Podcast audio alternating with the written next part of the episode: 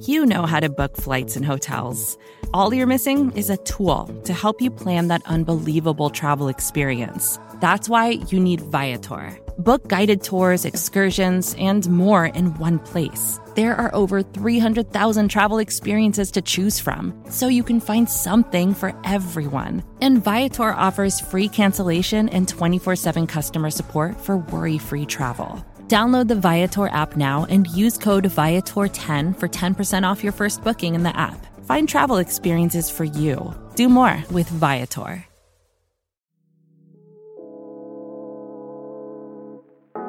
Hi, this is Jim. And this is Max. Check out our podcast, The Step Over, the Liberty Ballers Podcast Network, for all of your Sixers needs.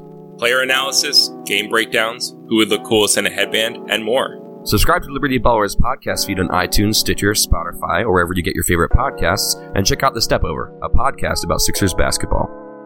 Mostly.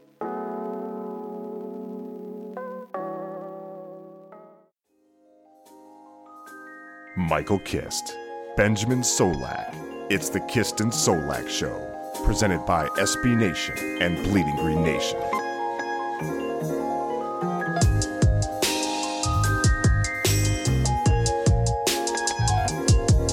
You are flying high on the Kist and Solak show. This is episode 17, brought to you by the fine folks at SB Nation and Bleeding Green Nation. I am your host, Michael Kist. Follow me on Twitter at Michael Kist NFL. That's K I S T. As always, joined by the best doggone co host in the game, Mr. Eight Year Streak Without a Bad Day, Benjamin Solak. Follow him on Twitter at Benjamin Solak. That's S O L A K. Ben. How you doing, brother? Sad, Mike. I'm having a good day. Every day is a good day to be alive, but I'm sad, man. Tell the people why you're sad, because I'm sad too. I feel you. Because we recorded a podcast yesterday, and there was something that we recorded that like became news relevant, and it was something else, and it was like good, like it, we did a good job, and I was like, oh man, I love when that happens. And then like two hours later, Derrick Gunn of NBC NBC Sports had the report that McLeod is a torn MCL Hmm. and would likely be out for the rest of the season accordingly. Uh, and we were just singing the praises of Rodney McLeod, a guy who, like, you know, before the season, you know, you were looking at uh, places to save money. And you said, "Oh, McLeod, you know, is a big contract, nine point five million hit coming up next year. Like maybe that's a spot." Of course, Philadelphia got their money elsewhere. McLeod stayed on on the roster at least for this year. But then, with the way he's been playing and with what he's been able to do for the defense, he seems to have really taken a step forward in his game uh, for his season to be cut short is heartbreaking. And so we hope that's not the case. Uh, you know, Pederson and uh, the Eagles officially have not commented on whether or not McLeod is out for the season. Uh, they just know that he's not playing this week. But either way, man, Rodney sucks. Sucks that his uh his MCL obviously has some issues going on there, needed surgery on it, and it like you said, it hasn't been confirmed that he's out for the season. But the best thing I'm seeing out there is is 12 weeks for McLeod. Uh, so that's best case scenario. Hopefully that is the case, but it's not looking it's not looking too great. And I said uh, the report about him was pretty ominous when it came out that they needed one more test. There were rumors that it might just be a contusion. Pro Football Doc Dr. Chao said that uh, it, it looked like it was just a uh, from the sounds of it, it was just a contusion. Turns out it's a lot worse than that. yeah, and uh, that means we get to see more of Corey Graham. That means that Deiondre' Hall from Northern Iowa, the safety that we that we traded for from the Chicago Browns, uh, seventh round conditional pick. Go read Mike's post. Go read my post on him. Did a full report on him. It's on uh, it's on the timeline. I put it out there. Uh, but yeah, he, he only had six special team snaps last week. He may be looking at a, a bigger workload. I think he's capable of it. I thought he played uh, well in the preseason. His issue has always been getting straight in the offseason or off the field is where he's had a lot of his issues and the Bears just finally gave up on that. Gave up on the player or the person before they did the player. The, the on-field product is fine. Ben, I mean, where do we go from here? Do we do we play more nickel because of that? Because we're playing a lot of three safety sets. Obviously now if we, you know we bring up Tre Sullivan, it's not going to be the same impact that we had before. How do we hide Corey Graham? What does that change for you as far as what the defense needs to look like from a, from a deployment and schematic standpoint? Yeah, I think the biggest increase in snaps probably does go to Sidney Jones. And Yeah. not to say that Sidney's been taking a low number of snaps, because he hasn't.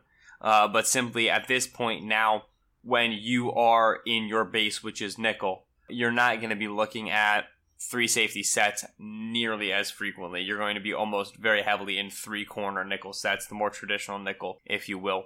Uh, now, does that mean that you have to play exclusively single high because you want to be keeping Malcolm Jenkins down in the box? No, it doesn't, but that's very likely what you're just going to see predominantly. The main thing that this does is it just limits your your versatility, right? And that was Yeah. what we talked about. Is what I wrote about. Is what we talked about when we said why is McLeod off to such a hot start this season?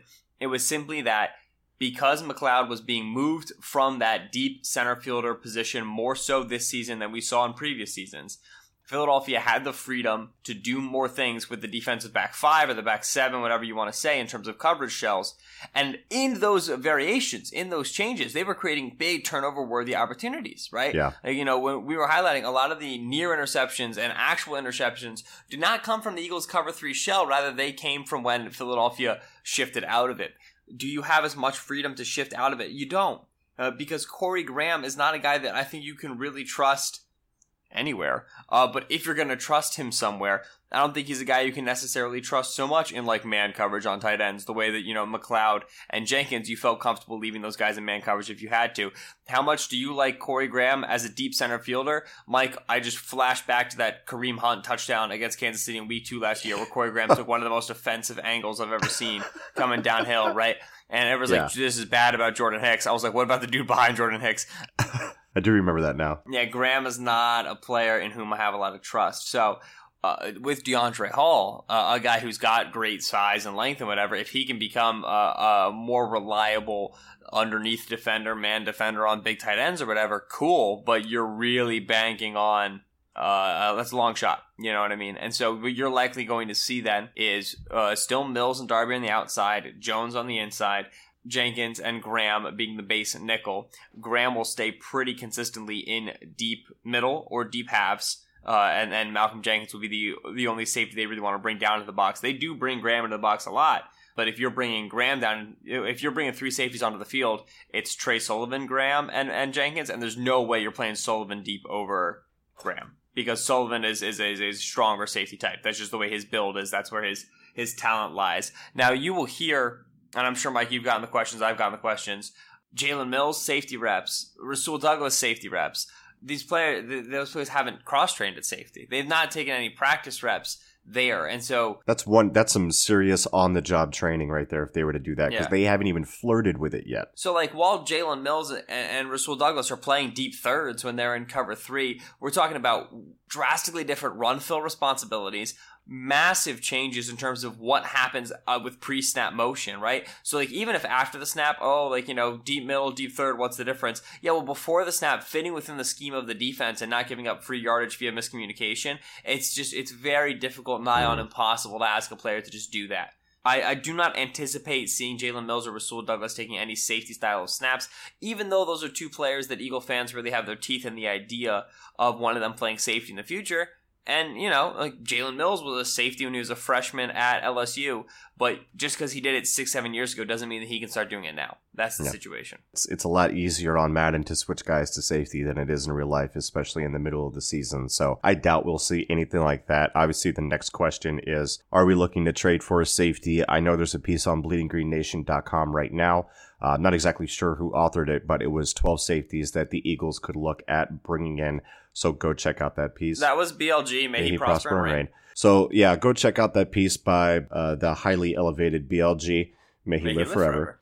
Ben, we might as well get to the rest of the injury report for the Eagles. Uh, th- this is the whole show, uh, and we've kind of gotten off track because this this breaking news with McLeod. The whole the, the rest of the show after this injury report here is going to be a preview of the Philadelphia Eagles offense against the Tennessee Titans defense. Yesterday we flipped it. We did the Tennessee Titans offense against the Philadelphia Eagles defense. So today we flip it around and we'll look at some of the individual matchups, the overall feeling about the Titans defense, what they'll try to do to us. Before we get to that, obviously house cleaning needs to be done for the Philadelphia Eagles. Did not practice. Alshon Jeffery, do not panic. It was for an illness, according to the team. Apparently, he's still clear for contact, still good to go.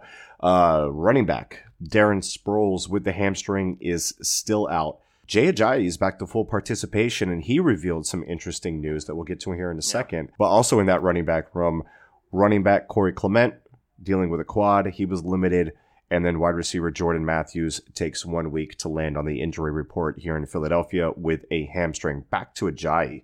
He said that he has a fracture in his back, and his ability to play apparently is going to be very dependent on his pain tolerance. And if I had to guess, it's a transverse process fracture, which is something that Derek Carr, the quarterback from the Oakland Raiders, played throughout the season with, but you know, very two different positions when it comes to taking on contact as a running back. You're getting at literally every carry as a quarterback, maybe not so much. Bad news about Ajayi, man. Like that's that's definitely, I think, it, it, at the very least, it limits his snap count. It puts him on a pitch count just to kind of keep him nice and healthy and and feeling good. Uh, what do you think about this injury report so far, Ben? Well, I I, I want Darren Sproles back. This is the, like you know Ajayi on a pitch count Yeah, is okay. Ajayi on a pitch count. Ajayi was on a pitch count when he you know like first came, if you want to call it that, in the sense that that we've survived with Ajayi sharing time. The thing is, you need a healthy stable of backs, right? right. I just don't want to see Wendell Smallwood. But regardless, if Ajayi is a pain tolerance thing, well, then we have to ask ourselves how valuable are games in week 5, 6, 7, and 8 when hopefully the Eagles are going to be playing in weeks 18, 19, 20, and 21. You know what I mean? Uh, you obviously don't want to run that player into the ground. Of course, if this is like a long term season issue for Ajayi, who already has knee concerns, this changes the way you view him as a long term contract player as well. So there's a lot going on with how you manage Ajayi's reps, Yeah. which is tricky because uh, you want to run the ball against this defense, against the way the Titans deploy their their scheme. You'd love to run the ball uh, quite well against these guys. So I anticipate seeing some Ajayi. You know what I mean? Like I don't think that they'd be treating him as such if it were too big of an issue at this point. Uh, they're not that bereft of offensive talent just yet. Uh, but either way, uh, Ajayi being on a pitch count isn't nearly the concern, uh, a big concern for me until you take Darren Sproles out of the equation. That's where it becomes a problem. Absolutely agree with that. Okay, so Titans injury report. Let's go through the did not participate first. Offensive lineman Dennis Kelly. You can argue that he's never participated in a game of football. He was out with an illness. Stop. Running back, uh, that's the second day in a row for him taking shots at Denny, Dennis Kelly. I don't think he's, I don't think he deserves that, but I feel good about it. Running back David Fluellen still dealing with the groin. Quarterback Blaine Gabbert has a concussion. In full participation, this is interesting. Marcus Mariota returns to full participation with that elbow injury that we talked about. Uh, also, Jack Conklin with the knee, which is a definite upgrade for them at right tackle because Pamphile was out there on the right side. And I don't know if you saw it, Ben. He was bad, but he was also a guard trying to play tackle and uh, wasn't really a great spot for him. Uh, also, full participation, Kamalei Correa with his back. Ryan Succop was a full participant. Adoree Jackson with his concussion. Kendrick Lewis with his foot. And I think that does it for them. Anything stand out for you there? If I, I think from what it looks like, it sounds like Mariota's elbow and fingers are, are starting to feel fine, which, which could definitely impact the way that the uh, the Eagles play the game on Sunday or game plan against him on Sunday. The big thing that stood out for me is, geez, the Titans have Kamalei Correa? I had no idea. They traded for him. Yeah. Yeah, bud. totally missed that. Two things happened to me today where I was like, wait, is that really a thing that happened? And number one is the Titans traded for Kamalei Correa. And two, Jack Del Rio coached the Oakland Raiders? I totally forgot that was a thing. I guess it's just being overwhelmed by uh, the fact that Jon Gruden is now coaching the Raiders. But Jack Del Rio was like a kind of successful at some point coach for the Raiders. Either way, those are the two things that have blown my mind today. But yeah, no, Mariota being back, uh, Jack Conklin being back, Adoree Jackson being back, boom. You know, the kind of the guys that were question marks for them coming into the week look like they're all playing, at least the big impact guys. Obviously, there's no Delanie Walker, but yeah, the Titans should be at relatively full strength as far as that offense goes, and then having Adoree is also a big deal. Yeah, and then they have Rishard Matthews was the news today. That was the other thing. That's what that's what I said. I said we were talking on we talked when we recorded the podcast. I was like, I've heard that Rishard is gone, and then after we recorded it, I swear, I swear to goodness, Rapoport was like, "Yo, uh, Rishard Matthews is gone," and I was like, "Hey, Ian, how about you source me next time?" But no, we were fine. Yeah, so that was interesting. I was listening to uh, uh, my friends in- Tennessee radio today go back and forth about that, and it's in fact he was losing snaps anyway. He had, he had one target early in the game against the Jaguars. He dropped the ball on third and one. He had a three yard reception after that. He was playing special teams. He was losing snaps to guys like uh, Daryl. What's his name? Daryl Jennings, if I'm not mistaken. No respect if I screw up your first first name there, Mr. Jennings, and and uh, Taywan Taywan Taylor, Tajae Sharpe. they were all winning snaps there. So he was on his way out. He had issues with the previous offensive coordinator Terry Robiskie, and obviously it's not working with the new staff there for Rishard Matthews. So he's out. Not not a very big impact whatsoever, but still news uh, for that section there. Okay, Ben, let's preview this matchup do it. with the Tennessee Titans defense against the Philadelphia Eagles offense. Just just first impressions out of the gate of this Tennessee defense as as you watch them. I know one of the things that that I really liked, and, and even though they they didn't get any pressure on on Tannehill in Week One, they harassed Deshaun Watson in Houston week two, and then they were up and down a little bit against Jacksonville in week three. But overall, you look at some of the blitz packages that they bring to the table with solid covermen behind them. I think that they could have, uh, the, Eagles have str- struggled with stunts and they run a lot of games with, with what they like to do. They'll give you a different looks before the snap. They'll send people from different directions and try to get themselves an advantage. And then when you throw in Harold Landry there, who they had on a, a bit of a pitch count. He's more like a sub package guy for them as a pass rusher, but he's dangerous on third downs. Uh, I like what they do in the stunt games, and the Eagles have had trouble with it before. That's the thing that stood out to me the most is us having to be sound in our protection, make sure that we're communicating pre-snap what's going on and what we need to do, who we need to pick up, and making sure that those are sound. What did you see, Ben, from this defense that's only allowing 16.7 points per game? Dean Pease, defense coordinator. Yeah. who was gonna, who was Yeah. the Ravens defense coordinator, retired, and then came back as the Titans defense coordinator. Very interesting situation. With obviously Mike Mm. Vrabel there as a defensive minded head coach. I love zone blitzing defenses. They are like they're like a guilty Mhm. pleasure of mine. I know they're not good for me. I know they're not really like good for the league, and you and you shouldn't. It's difficult to be very successful now in 2018 with the zone blitzing defense but I still just I can't quit them. I love zone blitzing defenses. So what happens? Tennessee's got we talked about interchangeable safeties. Tennessee's got two different safeties that they trust to play pretty much everywhere, and that's Kenny Vaccaro, who they picked up off the street from New Orleans, who's playing quite well for them. Which is oh shocking, we Yep. knew Vaccaro was good. And then they Yeah. got the young uh, Kevin Byard, young Middle Tennessee State Kevin Byard, Kevin Byard, uh, third year player. Is it Biard or is it Bard? I thought it was Kevin Bard. Biard. He's got a Y. Do you say the Y? Eh, okay, so B A R D is Kevin pronounced Byard? Bard. So B Y A R D. It's not like a silent E situation, man. You're, I, I think you're really like you're putting a lot of uh, like uh, uh, butt into it. You're saying B Matt yard, and I'm saying like Biard. All right, so Kevin Kevin Biard.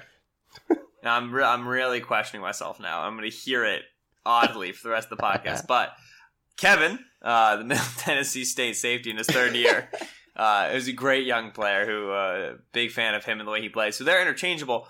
So what you can do with those two guys, and then also the corners, Adoree Jackson, who's a stellar athlete, and Malcolm Butler's a great cover man. Yeah, is you can flip. They give you cover two look, and it goes cover three, and they give you cover three, and it becomes quarters, and they give you cover one, and it becomes cover zero. And they they can move those safeties and those secondary men pretty much everywhere. And uh, you know, nickel is the new base. Logan Ryan is a great nickel. So throw in the fact then that now you've got eh, not great front four. Obviously, you know Harold Landry. We'd like for him to earn more snaps as a rusher.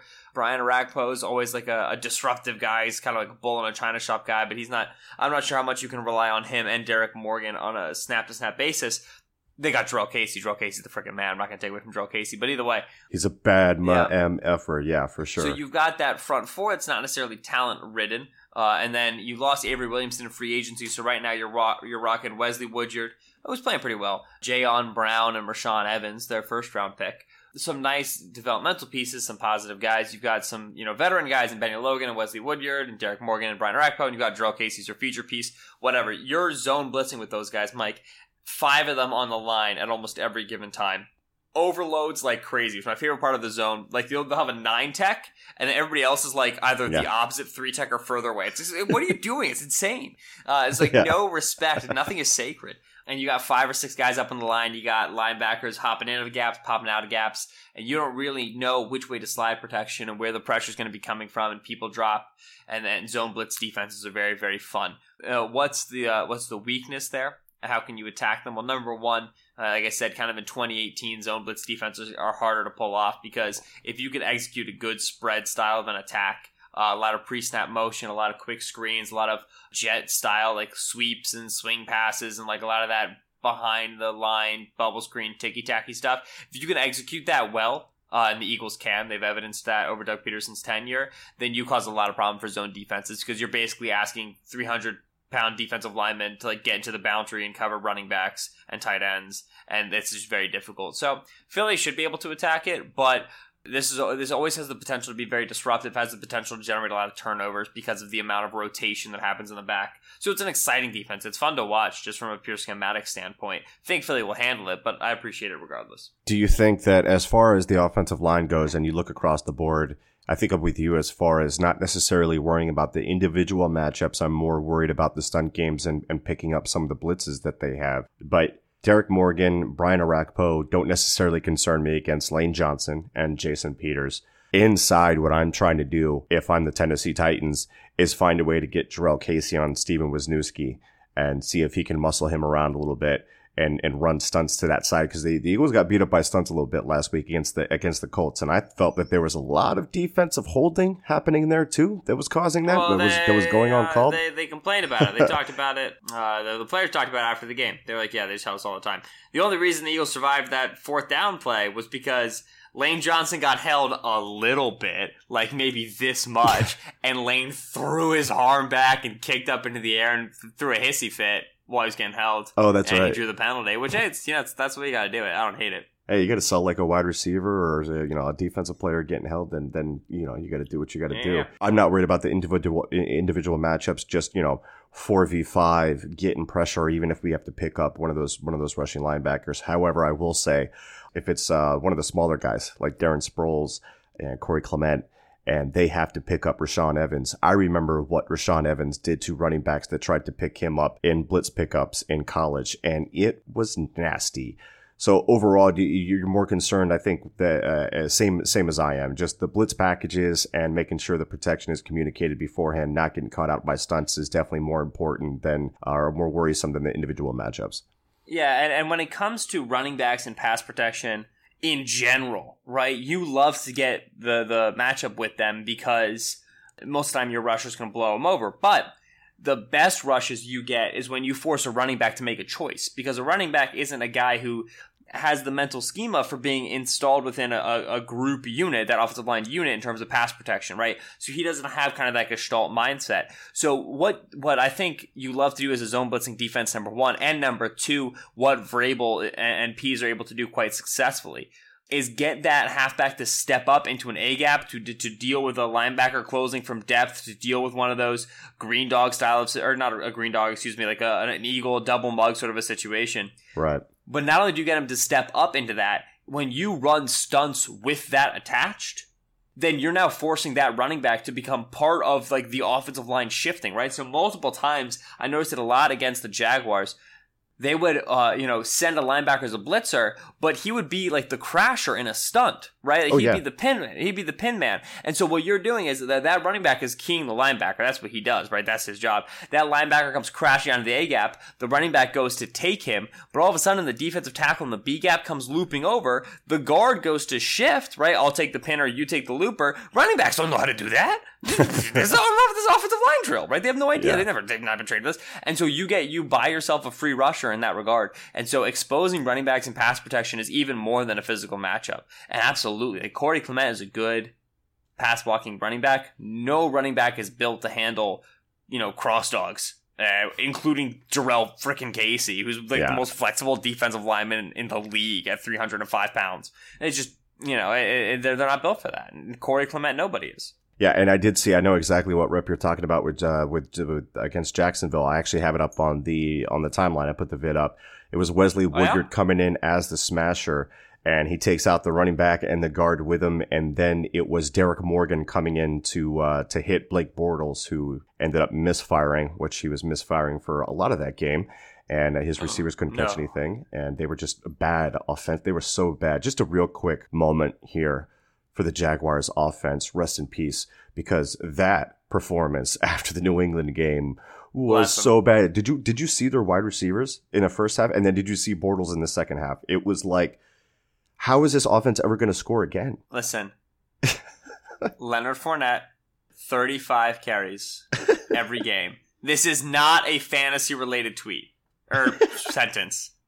Sentence. This is not a fantasy related sentence. Just Are you talking in tweets now? feed Leonard. Feed the beast. Moving on to some of the secondary matchups that we are going to see. Jordan Matthews, yeah. what? S- sorry, sorry. It's just, I mean, Yay. That sounds an a- like some Adventure Time nonsense, man. he's a he's an average wide receiver dealing with a hamstring injury already. You don't really know how much he's going to play. I hope Alshon comes back. If he does, then he's probably going to see. Uh, I think it's a lot of Adoree Jackson in that situation, playing him outside against Adoree. If it's Matthews against Adoree Jackson, Matthews isn't doing jack all day. Nelson Agholor in the slot against Logan Ryan, I like that matchup. Other than that, Kamar Aiken. I really put it down to Kamar Aiken, Jordan Matthews against either Malcolm Butler or Dory Jackson. You might as well just shut down the outside passing game unless you're moving a tight end out there and you can open it up that way like they did against the Indianapolis Colts. And I feel the way that they deploy their coverages is very similar to what the what we saw from the Colts. But it's more of a cover three shell than it is a cover two shell. They like to play some soft zones. They like to keep everything in front, and they like to come and swarm and tackle. Is uh, is a lot of what I saw. And they've got the coverage guys to do it. They're a little bit more dynamic with the talent in their defensive backfield, and they can do a little bit more than the Colts did. But the philosophy is the same. And the Jaguars tried to attack it vertically. It wasn't happening. They couldn't move the ball. Same situation with the Colts. You got to be able to, you know, pick them apart, move the ball downfield. Uh, maybe take a shot every now and then, but they're not going to be readily available for you. They're not a very risky defense unless they're coming on those blitzes. You need to get those big plays when those blitzes happen by picking them up because other than that, you're really not going to get those chances. What did you see from this Tennessee Titans secondary, Ben? I, I have a, a point of umbrage to take with you. The Eagles should not move a single tight end to the outside in this entire game, in my opinion. Never Go even for it. once. I'm just okay. Here's the only reason why I would do it. I'm not moving that Tell tight me. end out there to go face Adoree Jackson because I feel like it's a better matchup. I would rather waste Adoree Jackson by playing Jordan Matthews. If they move a tight end out there and they get a linebacker out there with him, now we're talking a little bit. But Mike, I still do like the tight ends better in the slot. That's not if you want to open up the outside passing game, you're gonna have to do something because it's not happening with those two guys. Period. no, what I'm saying is I don't think they're gonna- they're like they're not going to play enough man coverage. I think to get linebackers consistently matched up on tight ends in one-on-one situations outside, I agree. That's right? Because you would be bananas to be like, all right, we've got Adoree Jackson and Malcolm Butler facing Jordan Matthews, Nelson Agholor, and Kamar Aiken. We should probably, you know what I mean, like like man on man, like these guys. You know, we got like to one on one, and then leave Wesley Woodyard and Jayon Right. Brown, Rashaan Evans on Goedert and Ertz, right? Like, Right, right, right, right. Sure, That'd if you insane. had plus, if you had plus linebacker tight end matchups, you'd be like, heck yeah, this is a lockdown situation, guys. Here we go. You know what? I- You know what I'm thinking. I'm thinking that because uh, I'll give the Titans linebackers some credits because this is not third linebackers Zaire Franklin out there that we're just going to pick Right. on or Anthony Walker or something like that. Their No, linebackers are a little bit better than that. Um, but at the same time, I'm not manning them up w- with those two. That's not my game plan. Uh, they're definitely going to get Vaccaro involved and, and, and Byard involved with, with covering those guys. Right. When it's man coverage, you should anticipate, in my opinion, uh, obviously Adore, Malcolm on the outside. Uh, you get Logan Ryan on a slot if it's an 11 situation. Uh, Mhm. You get Kenny Vaccaro as one of your main guys, and then Jayon Brown, the fifth rounder, UCLA uh, linebacker, who they've have as their, their nickel style of linebacker. That's who I would anticipate you get. Even then, I think Ertz on Brown is is, is a push Ertz. I think Goedert on Vaccaro slash Logan Ryan is a push to Goedert. The thing is, and I'm talking about the zone blitzing ideas, because of the nature of the drops you get on zone blitzes, in the underneath areas, you immediately scheme yourself out of coverage. And the goal is to keep the quarterback confused long enough that you can spill and get your front seven guys into their coverage zones quickly enough. Like think about, you know, you, you watch the Eagles. The Eagles have four down linemen. Uh, and then they have their, uh, you know, three linebackers or two linebackers and a nickel, and they got their uh, their their two corners are going to be off. They're going to have one safety down in the box, one safety in the middle of the field. This the the the shell looks like cover three before the snap, right? Right. It's it's irregular, not you know, like a, a majority of the time. Uh, but still, you know, compared to NFL defenses relatively, it's irregular for the Titans to be in their post snap coverage shell before the snap because Correct. of how much movement they do, right? Like, I've seen reps, Mike, where they moved from cover two to cover two, they just switched who went where, which like okay, you know what I mean? Like, fine, like they, Yeah. that, that's that's that's the thing that other teams do. I just don't think it, it makes a lot of sense, but whatever. So as a result, when you have those front guys spilling back and you've got defensive ends dropping into flat zones and you've got defensive tackles dropping into hook zones, which is a thing that they've done, Oh yeah, in those immediate moments after the snap, your receivers have to be very alert to if they are uncovered in space, get your head turned, ball is coming your way, right? It- you got to hit green very quickly. That's why I said like sweeps and screens and, and the and the jet motion oriented offense is very valuable because Yeah. when you incorporate pre snap motion against the zone blitz, right? Number one, the zone blitzers are going to have to adjust into which gap they come through uh, because they do have to adjust to strength of formation because of the threat of the run, right? They can't just stay where they previously aligned before the motion. And so when you force them to change what gap they come through, you're likely making longer paths for the droppers, right? Because you're moving guys around from where it was on the chalkboard. And the chalkboard, they draw it up the most advantageous way they can, right? So pre-snap motion is great.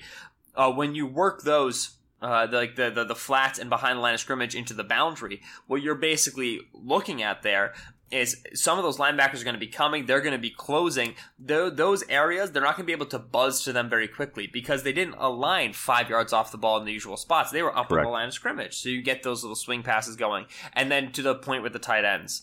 You have all those linebackers running around. You have them coming to the tight ends, coming to the seams at disadvantageous angles, and you have safeties spilling into and out of various seams as they rotate coverages. You have to be heady and be careful because you don't want to throw into a rotation. You're asking for a pick six. The ball's going to fall right in somebody's breadbasket.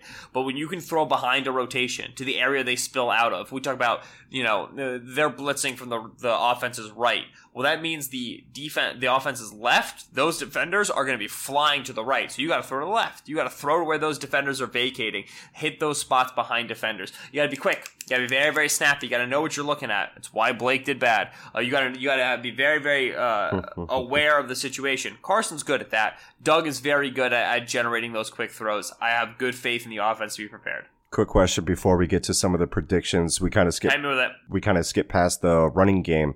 How do you feel this running game matches up against this Tennessee Titans defense? Mike, I'm very glad you asked. I'm going to tell you why.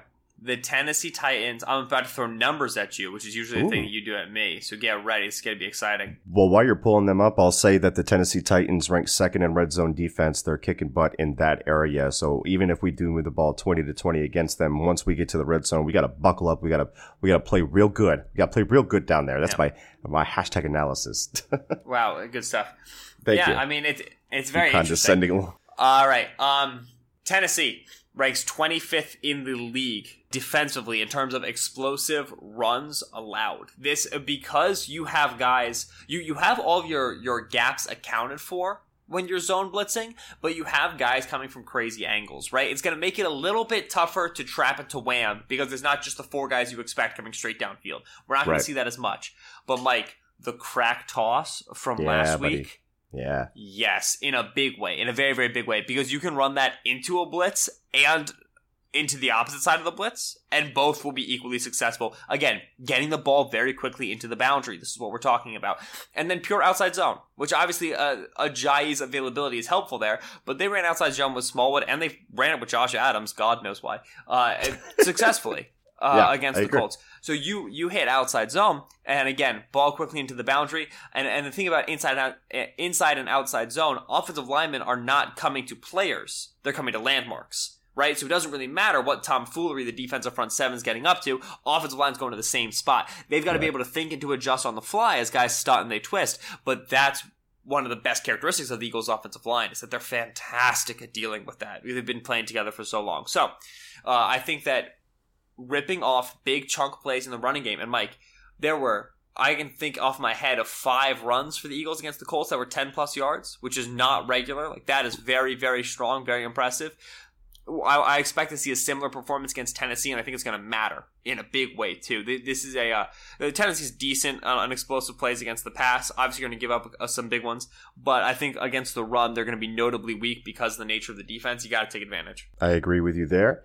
So I think that we are a plus in the run game, and it is very nice, unlike with what the Titans have, to have an offensive line with the athletic profiles to be able to do these fun zone blocking things that we need to do to operate our game plan.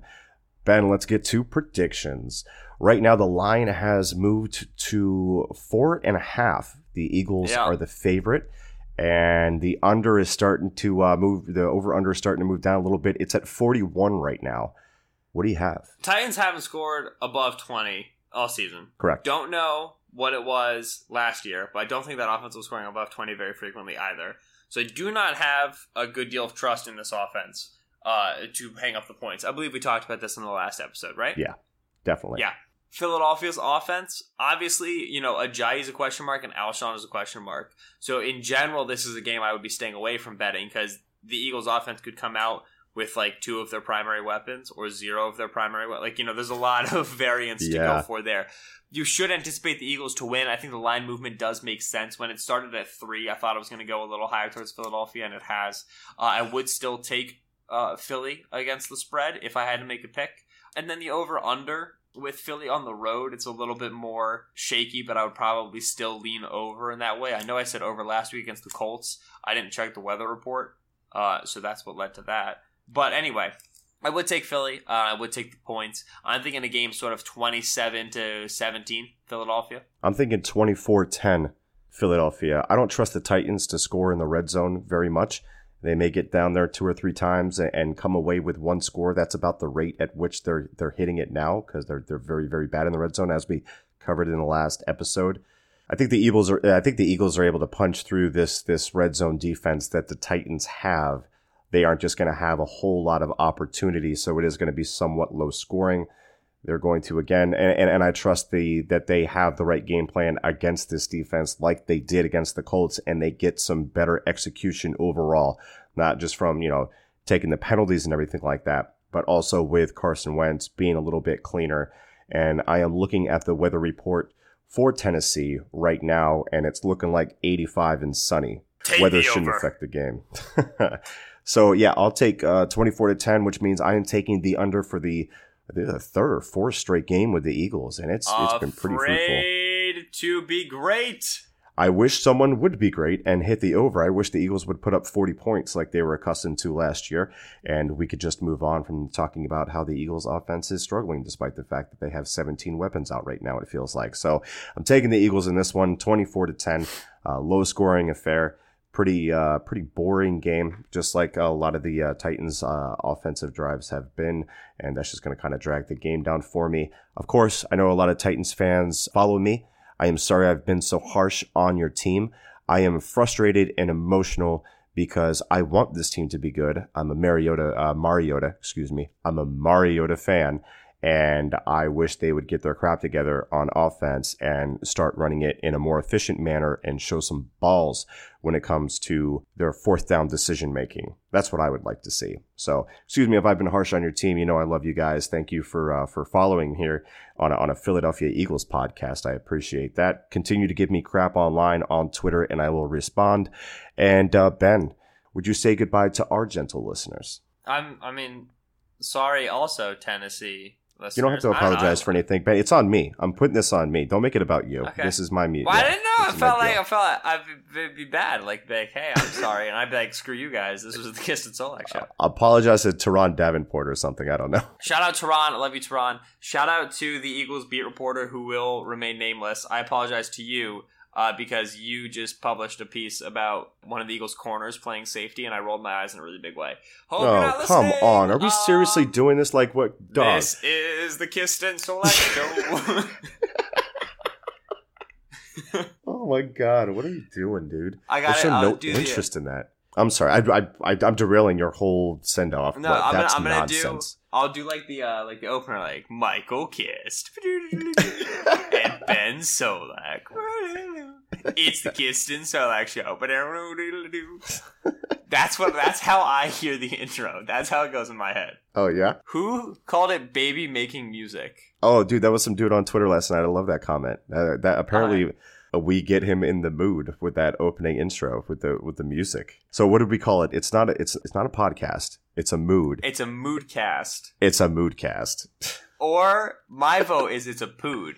It's There's a pood. Pod and mood. It's a pood. I think that that sounds really professional and great. I want to tell my mother that I'm I'm I'm I'm recording a new pood tonight. I feel like she'd really enjoy that. Maybe we need to make that a Twitter poll and people can vote on what it should be. Listen, us on Twitter with polls is a bad history because usually it's just us asking our fans who they like better. Uh, I like it because their their compliments are so genuine and they're awesome and we love them. And then we just come at them with you need to pick somebody one. Who, hasn't seen it before goes like, "No way! Like I love you guys. Even the guys are both great." And we're like, "No, Jews." I love it. You got to put the listeners through a, through a gogi, man. They got to know. They got to be hard and they got to be war ready for the bad times. All right. This is the Kist and Solak show here on BGN Radio. Thank you for listening to the. Do you ever think that like somebody listens to our podcast and they're like, "Wow, those were really good football takes," and then they listen to an outro and they're like, "These guys are idiots. There's no way any of that was true." so well put together for the first 35 minutes and then what is happening here who are these people that's that's what's uh, that's what's hopefully going on i don't care Uh, man i believe we'll put put it all out there put the out there. Professionalism is not linear. I can't talk. It's exponential decrease. All right, uh, this is the Kist and Solak show here on BGN Yes. Radio. We hope you had a good time as much as we do. Uh, I've been Benjamin Solak on Twitter at Benjamin Solak. That's S O L A K. He's Michael Kist on Twitter at Michael Kist NFL. That's K I S T. Rate, review, and subscribe BGN Radio on iTunes and all your podcast listening apps. Uh, five star ratings and reviews only. Please and thank you. Of course, we are right around 450. About 50 left that we need to get in order to hit that 500 benchmark for ratings, uh, which would be super duper thrilling. Uh, we do hope that you guys enjoy it, and we always do read your feedback, uh, and then sometimes we read it out loud, and we think it's funny. So leave funny stuff and leave your Twitter handle as well. Uh, you'll have the official Titans Eagles full preview show. Uh, that's John Stolnis and uh, uh, not Bleeding Green, Brandon Lee Gowton. May he forever reign. And so make sure you listen to that when that comes out on Saturday. Game against the Titans, and the immediate reaction will, of course, be coming from BGN Radio as well. We do appreciate you listening. Thanks for stopping by. we all we got we all we need fly eagles fly i'm really starting to lean into those you, s- That's you the said that outro music makes you like really groove right Oh, dude, absolutely. I'm just saying. you gotta do it.